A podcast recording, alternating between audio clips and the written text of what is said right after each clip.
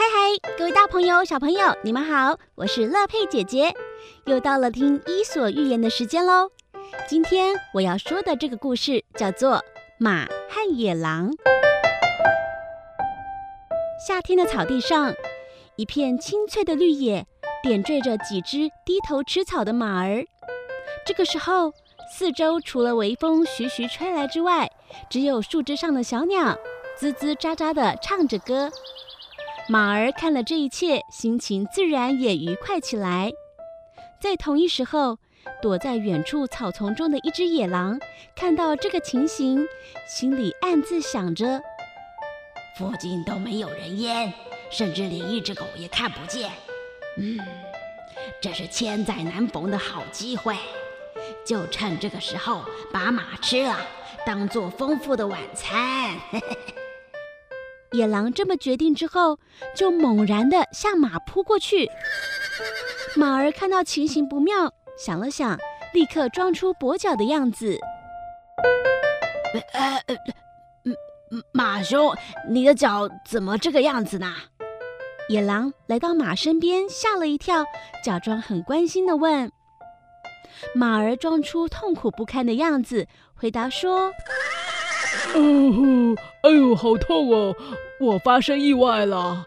哦，刚才我要跳过那个河边的时候，刺到一个大荆棘，我自己又没有办法拔掉。哦，哦，好难过哦。哈，呃，那呃，痛不痛呢？野狼恨不得一口把马吃掉，因此不耐烦地说。马叹了一口气，说：“，野狼兄。”呃对不起啊，麻烦你帮我把荆棘拔出来吧。你来这里不就是为了吃我吗？如果你不先把我脚上的荆棘拔出来，当你吃我的时候，荆棘就会刺伤你的嘴。这么一来，你就会和我现在一样痛苦了。野狼听了马的话，心想：呃，这个马说的这个话，呃，是有道理。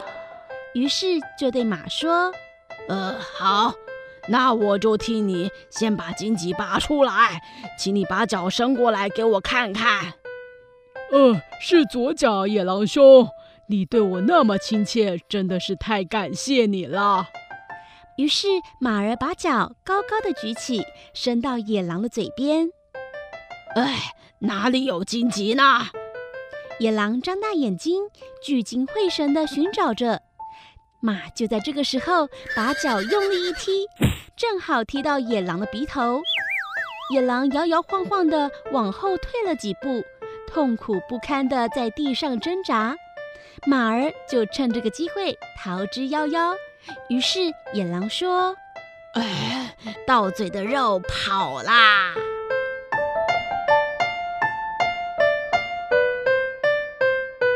嗯，听完这个故事。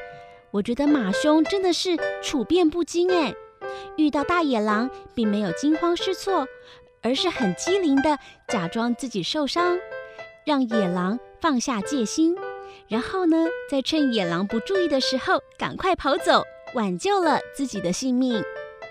今天的故事就说到这边喽，希望你会喜欢，我们下次再见喽，拜拜。